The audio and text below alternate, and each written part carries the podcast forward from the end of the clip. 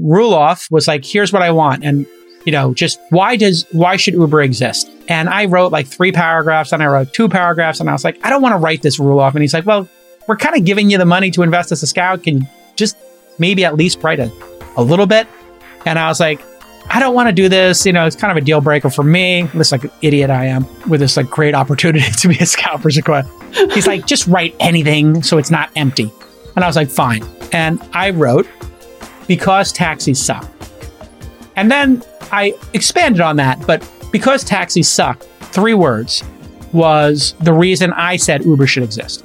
This Week in Startups is brought to you by iTrust Capital. Did you know that you can invest in crypto through your retirement account and still get the same tax advantages as a traditional IRA? Visit itrust.capital slash twist to start investing today. MicroAcquire, the startup acquisition marketplace. Start the right acquisition conversations at your own pace. Get free and instant access to over 100,000 trusted buyers with total anonymity. Say goodbye to brokers and meet your ideal buyer today. Go to try.microacquire.com slash twist. And Cyvatar. Implementing cybersecurity for your startup can feel overwhelming and expensive, but it doesn't have to be that way. Cyvatar is startup friendly, fully managed, all inclusive cybersecurity subscriptions. Twist listeners get their first two months free at cyvatar.ai slash twist. Hey, everybody, it's Sunday, Sunday, and Molly and I are here. We gave up our Sundays for you. We, we get up at 5 a.m. every Sunday and do the show. We edit it, and then we try to get it out by 10 a.m. We give up, we get, we sacrifice, Molly. We do. Um, we do. That's what it takes. That's what That's it what takes to learn this craft, Absolutely. And to so get it done. We do not tape this the week before and put it in the can. But uh, it's Sunday school. People are loving this. We're going to put a compilation together of all the Sunday school mom- moments, VC Sunday school, I should say, well, where Molly and I talk about, you know, she's in month four of learning the craft of investing in startups, and we're doing our first climate syndicate, thesyndicate.com slash climate, if you're an accredited investor and want to sign up and see Molly's first deal. Uh, but you have questions for me. What I questions do. do you have for this week? And let's see if we can uh, hash it out. I do. So, uh, on the heels of the first deal launching on the Climate Syndicate, I have a question about deal memos Mm. because that has been a topic of like, I think there was a part of me when I was reading the books that understood, including your book, where you talk Yeah. about Roelof Botha's, you know, famous deal memo about YouTube acquiring Sure. or about Google acquiring YouTube. I sort of had the sense that they were a big deal, Mm-hmm. but turns out they're like a big deal and firms do them in lots of different ways. So I want to talk to you about the importance of a deal memo and what makes a good one. Okay. So writing is clarity of thought. And if you uh, write something on a piece of paper and then you speak it out loud and it doesn't make sense, or you read it and it rings untrue, uh, you immediately get that, right? And when you're reading a sentence about what a company does, if you have to construct a sentence about what Uber does or what Robinhood does, and then you have to write a sentence or two about their go to market strategy or a sentence or two about the team. There is no way to um, fudge that. There is no way to, I mean, you could fudge it, I guess, but it, it creates a great simplicity in understanding the business. And that's why reading and writing creates clarity of thought. And having really clear thoughts, eyes wide open going into an investment is super important. They also act as a moment in time to crystallize your thinking. So we could sit here and talk about an investment in Uber. Um, but when I wrote the deal memo for that, Roelof was like, here's what I want. And, you know, just why does, why should Uber exist? And I wrote like three paragraphs and I wrote two paragraphs and I was like, I don't want to write this Roelof. And he's like, well, we're kind of giving you the money to invest as a scout. Can you just maybe at least write a, a little bit? And I was like, I don't want to do this. You know, it's kind of a deal breaker for me. This like an idiot I am, um, with this like great opportunity to be a scout for Sequoia. He's like, just write anything so it's not empty. And I was like, fine. And I wrote, because taxis suck. And then I expanded on that, but because taxis suck, three words was the reason I said Uber should exist. Now, there were many reasons taxis suck. You couldn't get one. You didn't know where it was. You didn't know what the price was going to be of your ride. You had to handle money. You had to give a tip. Uh, they smelled bad. You couldn't rate the person. They couldn't rate you. There was just all these issues with taxis, right? Uh, that we all had. There was a taxi line. There was a line for them. Um, you couldn't get them in certain neighborhoods. So I, I kind of expanded on that. But when you write that stuff down, my Lord, then you have this living document that you can look at and say, what was my thinking? What was my decision making process? And we are in the business of making decisions, mm-hmm. hard, bold, contrarian decisions. The writing of thing, writing things down in a deal memo forces you to answer the hard questions and then highlight the things you don't know. What are the reasons this could fail? What are the things that, um, you know, are going to be challenges for the business? Why do you want to invest? So it, it, it becomes a, a, better way than a conversation because in conversation, you and I could talk each other into things, out of things. You have a gut sense, but just writing it down codifies it, crystallizes it. And that's just the discipline you want to have as an investor. Well, and you raise another, that gets to sort of the other point about the deal memo, which is that it's not, I wouldn't have expected it to be as, as sort of bluntly straightforward. It is not a marketing document. And no. I feel like that's an important distinction for new investors to understand. This is not about pumping it up at all. It's just like simply explaining it almost like bums the founders out in some cases, I think, to see how plainly yes we're attempting to present the this real thing. I think if a founder writes the deal memo of their company, it might be more effusive and visionary. And so, for example, when we do uh, our deal memos at the syndicate, we let the founder write their own deal memo. We look at it and say, hey, can, can we get, make this less effervescent and more reality based? So we'll give them some coaching on that. Um, but I write an opening letter, and now you're writing them as well. And the opening letter is like sort of a mini deal memo for us, where I try to explain in the first sentence what the product is, who the customer is, and how much they pay for it. My Lord, like people suffer a whole bunch, but if you can explain this, Calm is a meditation app that costs $7 per month, period. Mm-hmm. Now, the investor who is considering making a bet alongside us, they don't need to ask, how do they make money? What's the product? Who's the customer? The customer is anybody on iOS or Android. It's an app. You understand that. You understand the price, $7 a month, and you understand it's a meditation app. Um, now, do they do other things? They have sleep stories, they have courses. Of course, you can expand on that later.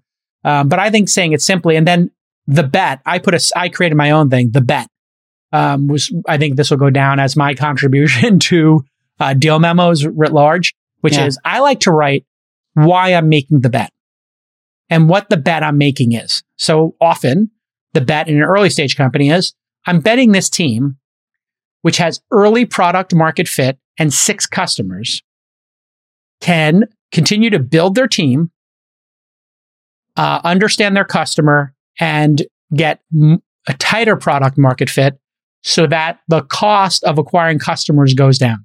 And that really is like sums up a lot of the journey in the early stage that we invest in.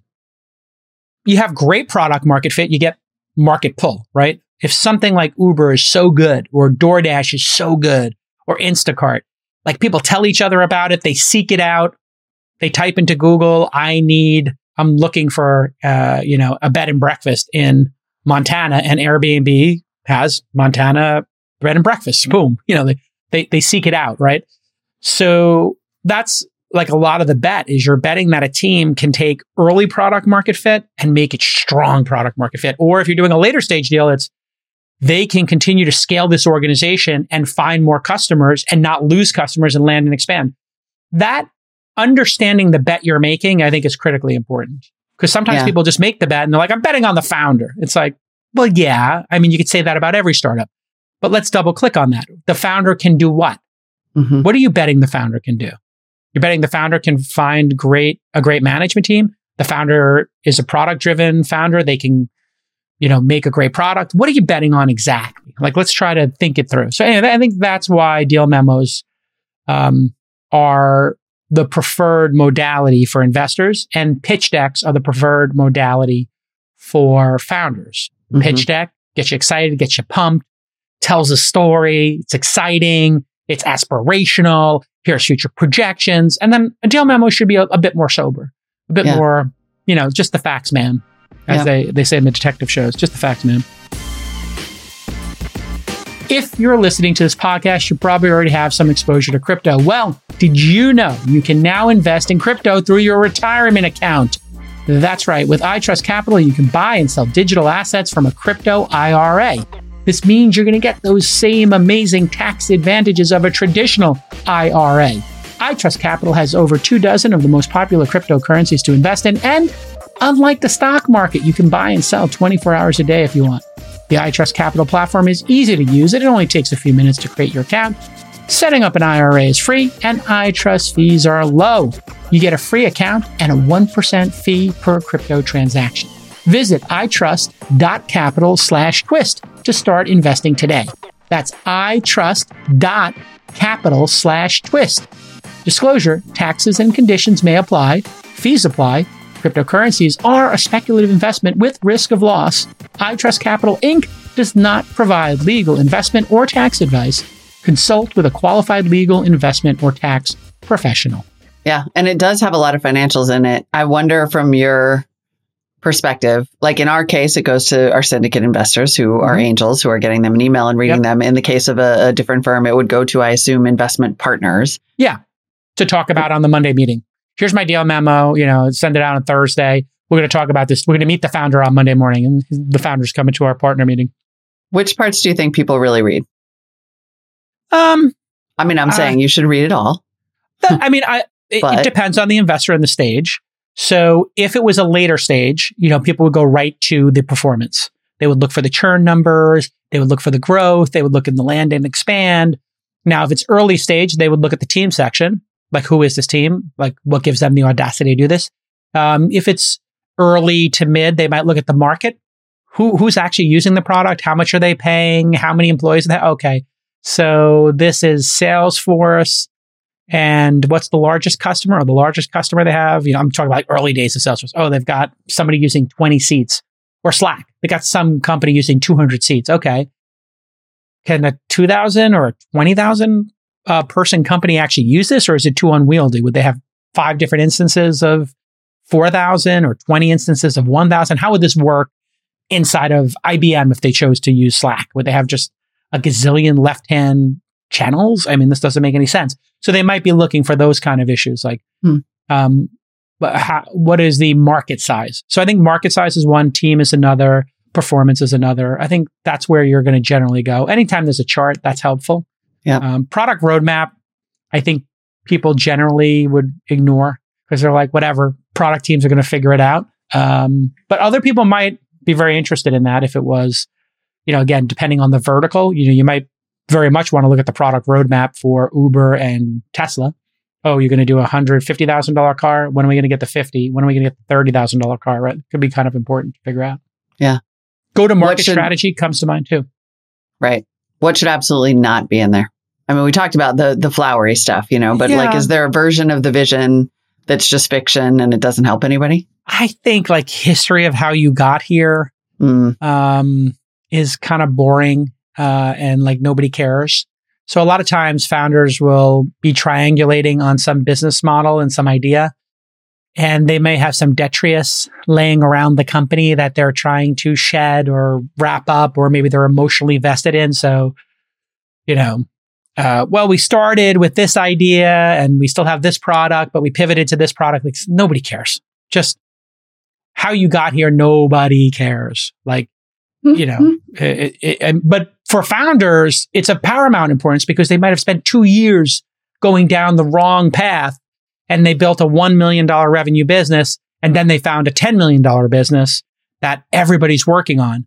And so famously, the company Groupon had something called Point, I think was the original name of it. And it was like tipping point. And it was like, uh, you could do, um, Hmm. what do they call those things? Petitions. So you could do like a petition and the petition would then drive people, uh, you know, to a tipping point. And people started using saying, Hey, if we bought a hundred passes to yoga for hot yoga this weekend, instead of 30 bucks, would you give them to us for 10? And the person's like, yeah, $3,000. Sure. Yeah. I'll, I'll sell you, you know, 300 of them for 10 bucks each. If I get 3,000 in advance. Yeah. If you can get me 300 people, yeah, I'll sell those for 10 bucks. Like group buying kind of thing. And that's where Groupon came from. Now, Hmm. do you need to know that history? Probably not. It'd be more interesting to use that space to talk about the first three Groupons you did and the quotes from the customers. So I'm a big fan of customer um, love and figuring out what customers are getting out of this, right? Yeah. Super Yeah. important. We include that in ours too. Yeah. Um, awesome. All right. Well, I think that, that's enough. I don't think we need to do competition. I think we just do the deal memos. We'll talk about I agree. competitor competition in your portfolio, which is a we'll talk about that next week. But boy, Next is that, you know when that gets hairy? Uh, when Right. one company yeah. pivots to an existing one in your portfolio. Oh. So Okay. you're we'll like do you bet on one. Vision A, bet on Vision B. The people at B see A doing really well, and they're like, let's do more of A. then the person who's doing A is And like, you're like, invested in that? um, I'm like, I they pivoted, not our fault. we'll talk about that and more. Yes. Who do we have today in this week in climate startups? I, you know, that one of my weaknesses is uh, obscure financial. This is the marketplace showing, right? Like I love the economics of things, but I have recently been informed that divesting your portfolio Mm. from fossil fuels, fossil fuel companies is massively impactful. Like one person told me that it could have 30 times as much impact as going vegan for your entire life. So, yes, today on the show, I have Alex Wright Gladstein, the CEO and founder of Sphere, and then the co founder of this cool company called Ayar Labs. Uh, first, let's talk about Sphere, which is a public benefit corporation trying to get 401k money out of companies that burn a ton of fossil fuels. They have essentially created a whole new mutual fund and they offer climate friendly 401k plans. And previously, she founded this company that made data centers more efficient by using light to move data between chips founder. So just like, or chips faster. So a two time climate founder, Love it. super interesting ideas. Really Great interesting idea. interview. Vote with your dollar. Vote Put with your pressure on dollar. people with your dollars. It's obviously going to have a huge impact. Sounds like a great interview, everybody. really fun. Stick with us. Alex Wright Gladstein, thanks for coming on this week in climate startups. Thanks so much for having me. So Alex uh, is the CEO and founder of Sphere, a public benefit corporation that's amplifying a social movement to get 401k retirement savings money out of fossil fuel companies. So first of all, how much 401k money is in fossil fuel companies to start with? Like, is this some, this is clearly not something people are very aware of. It seems like. It's true. It's something that most people haven't thought about, but there are many billions of dollars, maybe even trillions in fossil fuel companies. Uh, if you look at a single 401k plan at a company that has a bigger 401k plan, so these are bigger companies that are older, so they've been around for many years with their employees saving, like a Microsoft or an Apple, they each have 10 to 30 billion in a single 401k plan. And about 5% of that is in fossil fuel companies. So if a plan is 30 billion, that's one and a half billion dollars in fossil fuel companies. Mm. I, It's a, it's a big number. It's a big number. And actually, I was talking with the founder yesterday who gave me a startling stat that maybe you can confirm, which was that if you divest from fossil fuel companies, if you just get that out of your portfolio, that that can be 30 times more impactful than like going vegan as an individual. Have you heard this Yeah. stat? Because that's bonkers. It, everyone measures these things in different ways, but it's true. The carbon footprint of your investments can be enormous. And then I personally think it goes beyond the carbon footprint of those fossil fuel companies. It goes to really sending a message because as long as we're investing in companies like Exxon and Chevron, we're telling them, good job, keep doing what you're doing. That's essentially what we're telling them with our money. Mhm. And if we take our money out of them, then we're telling them, wait a second, we don't want to give you our money as long as you keep behaving the way you are. And then how did you kind of come across this and then decide, hey, this is a startup idea? Yeah, I so I actually started another company. It's called Ayar Labs, and we care about the climate in that company as well. We make data centers and supercomputers more energy efficient by using light to move data between chips. And when we were setting up our 401k plan back in 2016, 2017, I asked our providers for a climate friendly investment option for our employees. And I thought it was a simple request. Uh, it turned out not to be. It took over three years to get a single climate friendly option in there for our employees. Wow. And I just couldn't believe how hard it was, how long it took. Um, and so I started talking to more and more people in the 401k industry to figure out why is it so hard to accomplish this? And I ended up learning that there are some real structural reasons that it's hard to have climate friendly options in 401ks in particular. And none of them seemed to be insurmountable. It just seemed like no one had tried to make it easy before. And that's when I started diving in to figure out, okay, how can I how can I fix this problem and make it easier for other people like me to have climate friendly options in 401ks?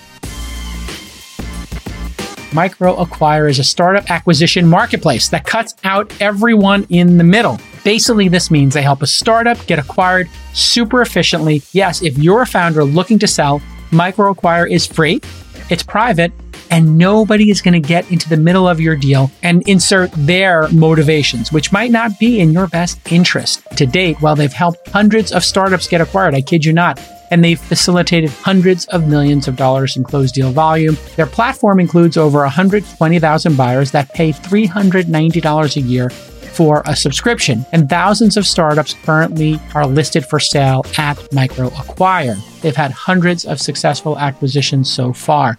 So founders can get free access instantly to over 120,000 trusted buyers, and you're going to stay totally anonymous. On the other side of the marketplace, again, buyers are paying that 390 a year, so you know they're serious. MicroAcquire will help you find a buyer for your startup. It's as simple as that. Buyers can browse listings for free, and the platform is totally free for sellers. Sign up for a premium subscription right now for just $390 a year to access all these great deals at try.microacquire.com slash twist. Once again, T-R-Y dot micro, M-I-C-R-O, acquire.com slash twist. So why is it hard? Like in a nutshell.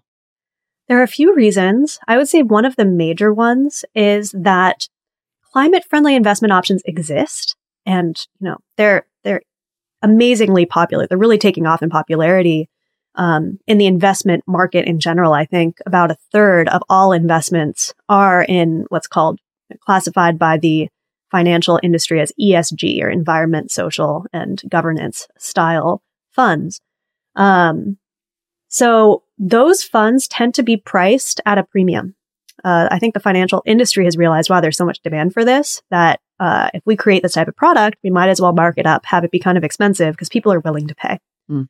Turns out that's a big problem in the 401k space because employers can be sued by their employees for having funds that are too expensive in their 401ks. These are called excessive fee lawsuits, and they actually happen all the time. Uh, there are law firms that specialize in that type of class action lawsuit. So there's a very legitimate concern that employers have uh, about adding funds that are expensive to their 401ks. And that concern is what tends to block out uh, climate friendly funds because they are pretty much all expensive. And if so, you buy, you know, the way that 401ks work, of course, is you're, you're many, you're not picking individual stocks, right? You're, you're buying sort of a basket of investments. That might be the S&P 500. That might be the, you know, Dow Jones Industrial Average. And those baskets sort of automatically tend to include what we have always thought of as blue chip investments, right? Which will be some of these fossil fuel companies. Yeah, that's exactly right. Uh, the government puts the responsibility in the hands of each employer, each company to make sure that their employees only have smart uh, investment options available to them where, you know, they can't lose their, their life savings um, if they invest in these options. And the way that is usually interpreted by employers and investment advisors is that options should be well diversified. That's one way to make sure you protect your retirement savings. And the diversified funds that exist, like the S&P 500, for example, uh, they invest in every industry, and that includes the fossil fuel industry. And it tends to be about 5% of the total portfolio. If you look at any average portfolio that's mm. invested in fossil fuels.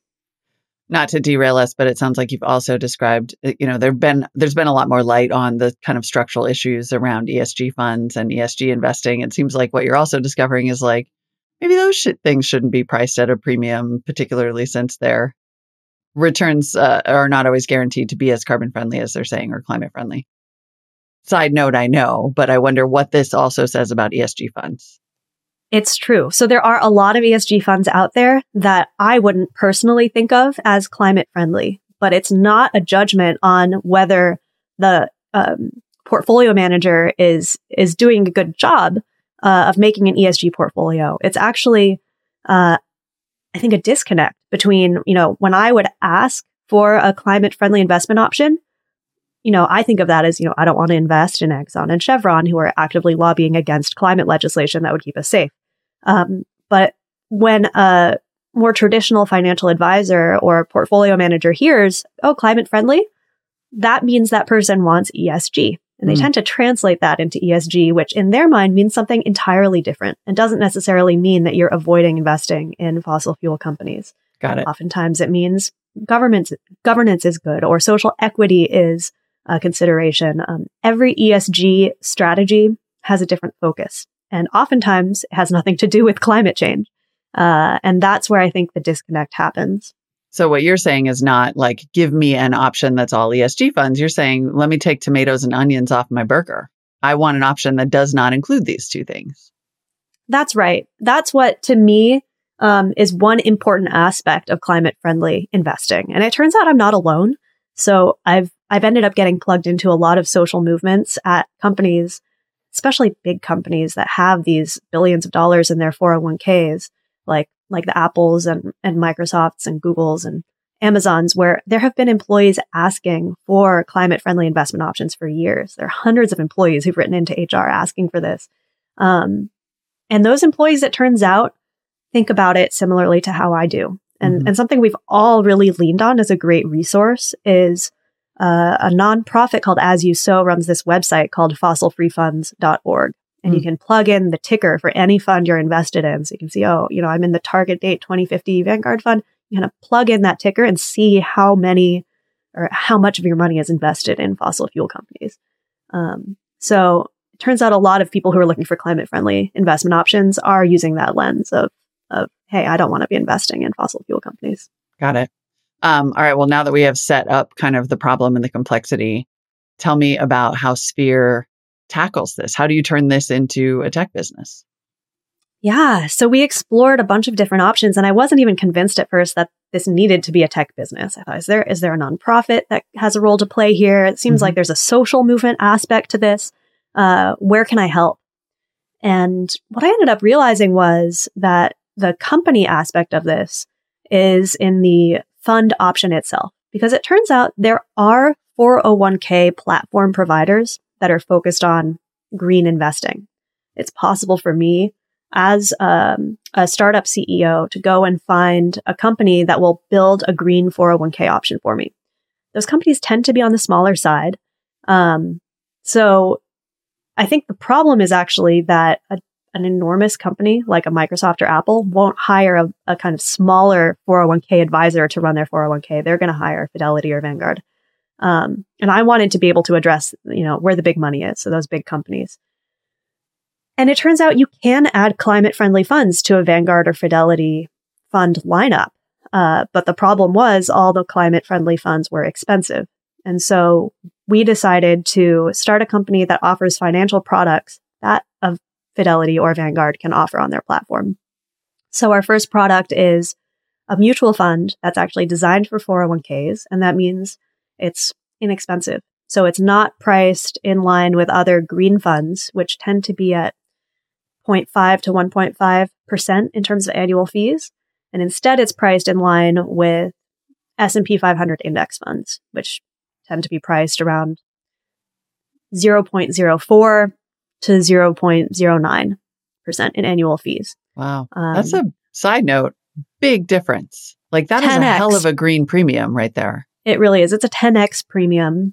And wow. we really set a precedent in, in offering a green fund that is offered at uh, 0.07%. Mm. Got it. So you have curated this fund. Tell me about the mechanics of that. Like, and what kind of, what goes into that from sort of a legal and regulatory perspective? Like, can, you can just do that? You can just make a mutual fund? Good question. So I actually should clarify we ourselves are not offering the fund. We're not managing the fund.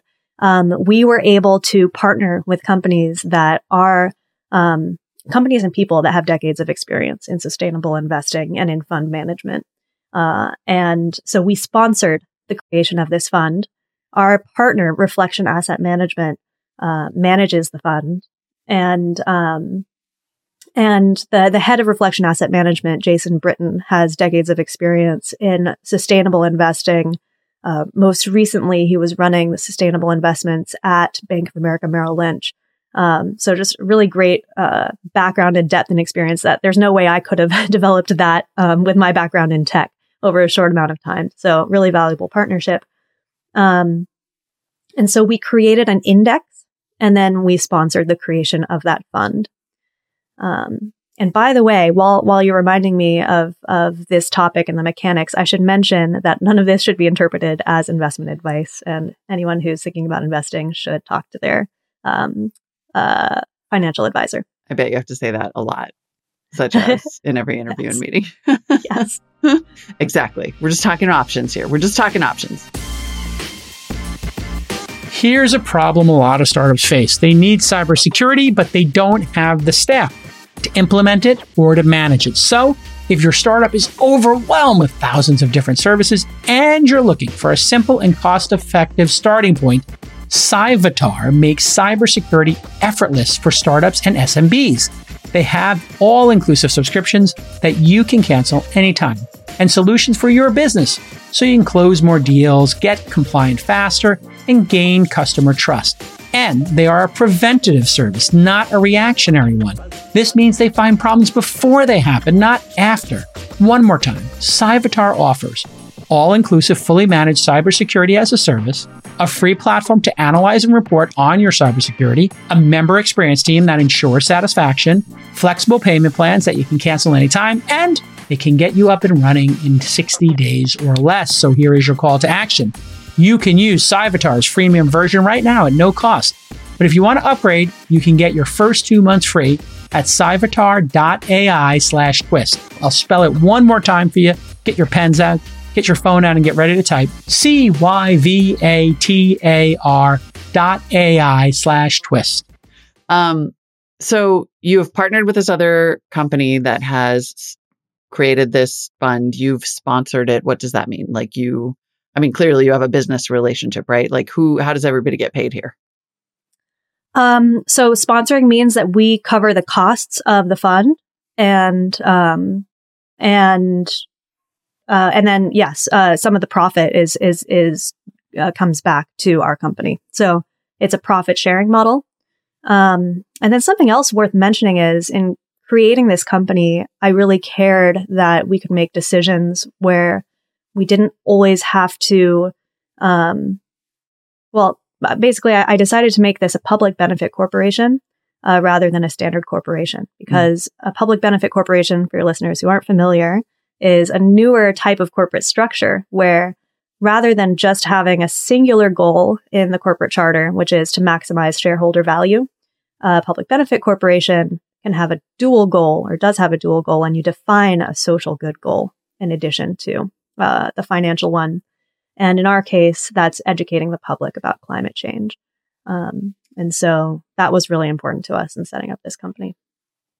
Um, and then who, so then your customers are these big, like the Vanguards and the Fidelities, the 401k issuers.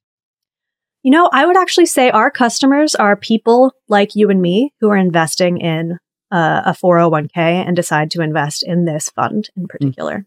Okay. Um, and that isn't to say that those, you know, the Vanguard and Fidelity, et cetera, platforms aren't important. They're more like gatekeepers. So we have to get their approval, their thumbs up to get listed on their platforms before the regular person can invest uh, and make their own decision to invest. And there are a few um, gatekeepers like that. Um, the other big one is uh, the employer. So if somebody wants to invest via their company 401k, uh, their company has to decide to add this as an option into their 401k lineup. Got it. So there's a couple steps that you have to go through before this is available to me, the 401k consumer. I can't, for example, go to your website. If let well, let's say I had an IRA, right? If it was a if it's a self-directed retirement fund, can someone just add this themselves to their portfolio? Yeah, I'm glad you asked. They absolutely can. And um, this is not actually a 401k product in particular. So anyone can invest via Mm. any vehicle. It could even just be you want to transfer some of your money from your bank account into it. You can do that. Um, so it's just a mutual fund, which is um, for people who are more familiar with ETFs, it's not too different. Um, and uh, anyone can invest. Uh, and it turns out what makes it attractive in 401ks, especially that that low fee um, and also that diversification, also makes it attractive to a lot of other people outside of 401ks. So we are seeing traction outside of 401ks as well. Gotcha. And so then that's great for you because the, it, the fee structure means you get paid whenever anybody invests in this fund, right? That's right. Yep. Yeah, exactly. Uh, Um, so the fee structure is that that 0.07% that I mentioned. Yep. Got it. What, how are you approaching the gatekeepers and what kind of success have you had there in terms of being listed on those platforms and getting employers to want to offer? I know you're fairly early in this journey, right? Yes, we're brand new. Um, but it's exciting to see how many people are really excited about adding this to their 401ks or, or investing. So, um, we're getting some decent traction already. And, um, the most important part in getting the gatekeepers to add this as an option for people is for people to ask. So it turns out, uh, you know, I learned this from, from talking to lots of 401k advisors is, is I would always ask them, how do you decide what options to give employees in the 401ks that you manage? And they would always walk me through the process that they have. And then at the end, they would say, or if our customers ask for a specific option, oftentimes, you know, usually we'll add it if we can. We want to keep our customers happy. Hmm. So then I would go to their customers, which to them, that's the head of HR, the benefits manager at a company. And I would say, Hey, have you ever requested any specific funds be added to your company 401k? Um, and what made you decide to do that? And most of the time they had made that type of request before. And the reason they did was because employees were asking for it. So this really is, um, uh, uh, an area where a grounds up movement of, you know, end users wanting to be able to access this, just making the request really makes all the difference in getting added to platforms. And so that's why you describe this as a, a movement in addition to a company. Yes, Yeah. absolutely. Um, what are the criteria for companies to be in the fund? Because, you know, clearly in addition to leaving off the tomatoes and onions, you're curating a specific collection of companies. Like, are you vetting them for greenwashing or, you know, how do you decide who's there? Yeah. So for this first product, it's a super simple approach. Um, and that was really critical for being able to offer it at a very low fee, that, that 0.07%. Um, and so we're not doing any active vetting of companies. All we're doing is leaving off the worst offenders. Um, and the way, you know, our strategy is very simple. Uh, all we do is we take the top 500 US companies and we exclude uh, the fossil fuel companies, of which there are about 40. And so Mm. the remainder are all still there. And it's, it's that 5% that's excluded. So we're still invested in So it's like the 95%. S&P 460.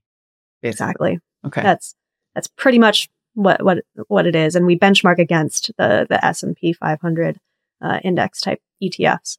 Um, That seems for- like for it should be re- reassuring to fund managers too, because you're you're not, you know, you're like, look, this is not concessionary. We're choosing effectively the blue chips that you would already be invested in, minus companies that, you know, in addition to perpetrating great harm to our planet and the people on it, also haven't been performing that well.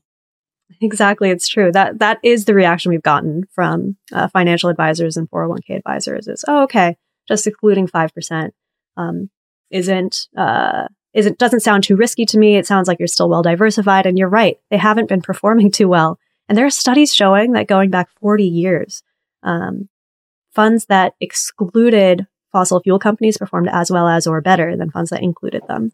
Hmm. And we did a 10 year back test of our index, and that turned out to be true for our own back test as well. So if, if you had followed this strategy for the past 10 years, you would have done better than if you had invested in the S&P 500. How tell me about the the company. When did you form? Have you raised capital? Like what sort of stage are you at as you're building this as a second time founder? We formed just a year ago, exactly. And we raised a seed round of $2 million um, this past summer slash fall. And that was um, led by a great VC firm called Pale Blue Dot that focuses entirely on climate investments. Um, and then we had participation from a whole bunch of, of different great investors. So um, it's been really wonderful to have that team on board. Uh, and then we just launched this index and this first um, uh, index fund that we sponsored um, a few months ago. And we're now just getting added to platforms uh, so that we can be available in 401ks. How big do you think this opportunity is? Like in terms of, you know, a conversation about a venture scale business? I think it's a big opportunity. Um, and, you know, I think that because I've talked to so many people who've been looking for this, um, there are so many conversations I have where people say, Oh my God, this is what I've been looking for for so long. I'm so frustrated by the financial system as it is now and that it's been so hard to invest in this type of strategy. Um, and then looking at the 401k market, uh, you know, it's clear that there are many billions of dollars that, that could transition into this type of strategy. Um, and I think the key will be getting some big customers uh, transitioned in. So, um, you know, once we have customers who who already have sustainability mandates, like Microsoft, Apple, et cetera, clearly care so much about climate change. And once they move into this, then I think it will make other big companies who maybe aren't so much at the forefront of the green movement uh, realize, oh, this is something we really should be offering our employees too. Yeah. One, I mean, one thing that I'm loving about this space and all of the different companies that exist in sort of the big climate tech bucket is that 401ks, I think, would be an easy to overlook part of your climate strategy as a company. And what you're describing is so easy it, now that you have created it for them, right? Exactly. but it's sort of like, oh, here's this incredibly impactful thing that probably m- the vast majority of companies and even employees have not even considered. Yeah, and that people want. The thing is, once people realize that this is an option, it's one of those things that they can't stop thinking about, you know, because it's amazing how many people are worried about climate change these days. And these numbers have really skyrocketed, especially in the US in the past five years. We've gone from, I think about 30% of Americans were worried about climate change five years ago to over 80% now. Uh, it's something that a lot of people have honestly a lot of anxiety about and want to know how they can help, how they can make a difference. And it's really easy to feel powerless with such a massive scale of a problem. But in my opinion, money is one of the most important things. You know, money talks. If you want to create systems change, uh, one of the best places to go create that change is by moving your money. Um, and so this gives people a really proactive way to make a real difference in climate change. And when companies offer this, it shows that their employees that they have an authenticity around their climate commitments. Mm-hmm. And that can make a big difference in keeping their employees happy in both recruiting and retaining employees. So I think it'll it'll become kind of table stakes if you want to be able to claim that you're a green company. You're going to have to let your employees avoid investing in fossil fuel companies. Yeah. Recycling alone is not going to do it. Well, and your your sort of benefit, I mean there's there's been a lot of noise about this lately, this idea of divestment on college campuses and even as we're seeing in in big funds, big investors saying we're exiting this space altogether. So you're you're riding a wave of momentum that it sounds like just needs like a little extra push in terms of awareness. It's right. And I mean, the movement has been incredibly powerful. And actually, the reason I even became aware of the idea of divesting from fossil fuel companies was because I was at MIT as a student uh, when we were pushing the MIT endowment to divest from fossil fuel companies. And that got me thinking about my own money. And I thought, mm. oh my gosh, I do have retirement savings from my prior company, which was a, a climate tech company. Um, am I invested in fossil fuel companies? And that's what started me down the rabbit hole of figuring this all out. So you're right. There's been this incredible movement over the past decade of students getting their universities to divest. Um, and it's expanded beyond university endowments. It's even gone to pension funds. The biggest pension fund in the world, I believe, the New York State Pension Fund, decided to divest from fossil fuels, as did the New York City one. Um, and uh, some really big endowments have decided to divest. Uh, a big one was was the Harvard endowment. The University of California System Endowment has also decided to divest. Mm-hmm. Um, and all of these entities that have made this decision are referencing not just the ethics of divesting and climate change, but also the financial aspect of it. They yeah. are doing it because they need to protect the financial returns of their portfolios. Um, and so it's really wild if you think about how those entities which are big can do this, but individuals don't have that option. We don't have that choice to protect our retirement savings from potential huge swings in that industry. Yeah. Um, so That's a great it's a movement just to get us that point. option. when you describe this um impact right as you're as you're building this movement like it we've described the financial impact which is real like how but how do you quantify this for people when you go out and you say like you should really care what's in your 401k how for example when we talk about the the the carbon impact of your divestment like how do you think about those metrics and explaining to people this is the direct impact that you can have Yeah. Um, we explain it just in dollars. So the average person has $6,000 invested in fossil fuel companies via their 401k. Um, and if you work at a big company, uh, like Microsoft, you could potentially move $1.5 billion out of fossil fuels. So we're quantifying it in terms of dollar impact because ultimately we see this as a, a social movement where moving dollars out of fossil fuel companies isn't just about affecting the stock price. It's about sending a message. And we'll be sharing a message with fossil fuel companies telling them, Hey, this is what you need to do if you want to get on the, on the path towards investability again. So it's as much about capturing the attention of the public and of the fossil fuel companies as it is about um, you know, dollars and cents impact on stock prices or measuring carbon footprint specifically. So we, you know, moving forward when we start to um, uh, make more products available, we'll start looking at, you know, carbon footprint analysis, gender equity, rainforest, uh, not cutting down of forests, prison industrial complex. There are all kinds of investing with our, with our values topics that people should be able to have those options in their 401ks. And this is just the start. Love it. Love it. While I have you, let's do like a climate tech startup twofer because as we have mentioned a couple times, Ayar Labs, your previous startup uh, is making data centers and supercomputers faster and more energy efficient. And that company still exists, right? You have handed the reins over to another CEO. It does, yes. Uh, Charlie Wuischpard is is a fantastic CEO, and he's doing a really stellar job um, growing that company. Awesome. Double a two time climate tech startup founder, Alex Wright Gladstein. You can find uh, this existing product at oursphere.org. Where else can people find you? Uh, you can find us on Twitter, uh, our at rsphere.org. Uh, we're on LinkedIn as well. Awesome. Yeah. Alex, thanks so much. Nice to talk to you. Thank you so much. It was fun. Hey everyone, producer Nick here. I want to tell you about the SaaS Syndicate. If you're a founder of a SaaS company with a product in market, our investment team wants to talk to you. Head over to thesyndicate.com slash SaaS, S-A-A-S, to apply to raise from the SaaS Syndicate. And you can join Jason's syndicate of over 9,000 accredited investors at thesyndicate.com. Producer Justin here. Know a cool startup?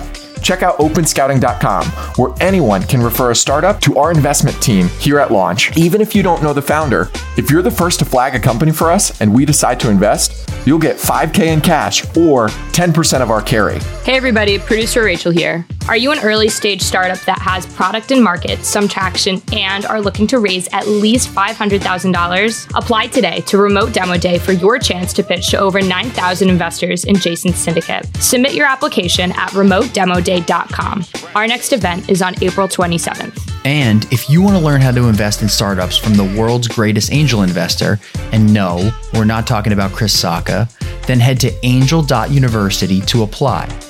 The four hour workshop costs $300 and all proceeds are donated to charity. To date, we've donated over $175,000 to various charities, and you can see the full list at angel.university slash charity.